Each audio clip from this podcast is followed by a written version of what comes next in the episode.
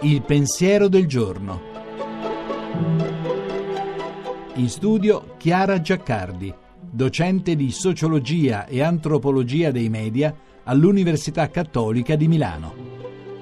Maggio viene dal sanscrito Mai, che significa la grande madre, la terra. In greco antico Maia sta per nutrice, mammina. Nella mitologia è la madre di Mercurio, dea della fecondità, della natura che si risveglia. Maggio in tutte le culture è il mese della fioritura, dello sbocciare, della vita che esplode e ci trascina con sé, e dunque anche il tempo dove si celebra quell'evento miracoloso e sacro che è la maternità, paradigma di ogni relazione etica. Quando cerca di definire cos'è la responsabilità, il filosofo Emanuele Levinas propone proprio l'immagine del portare l'altro. Se si può quindi trovare una raffigurazione concreta dell'etica, questa è la maternità.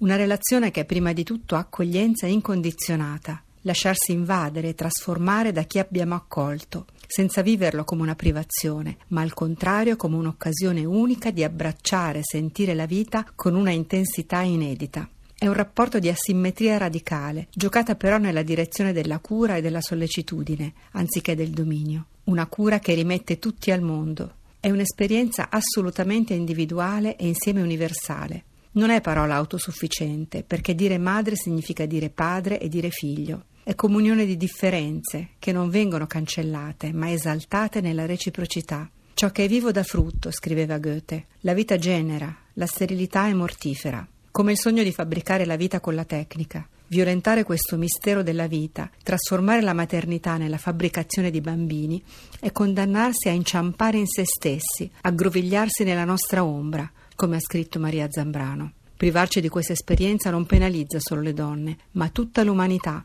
perché la madre è terra impassata di cielo, o con le parole di Mario Luzzi, vaso di oscurità, bacino celeste inesauribile.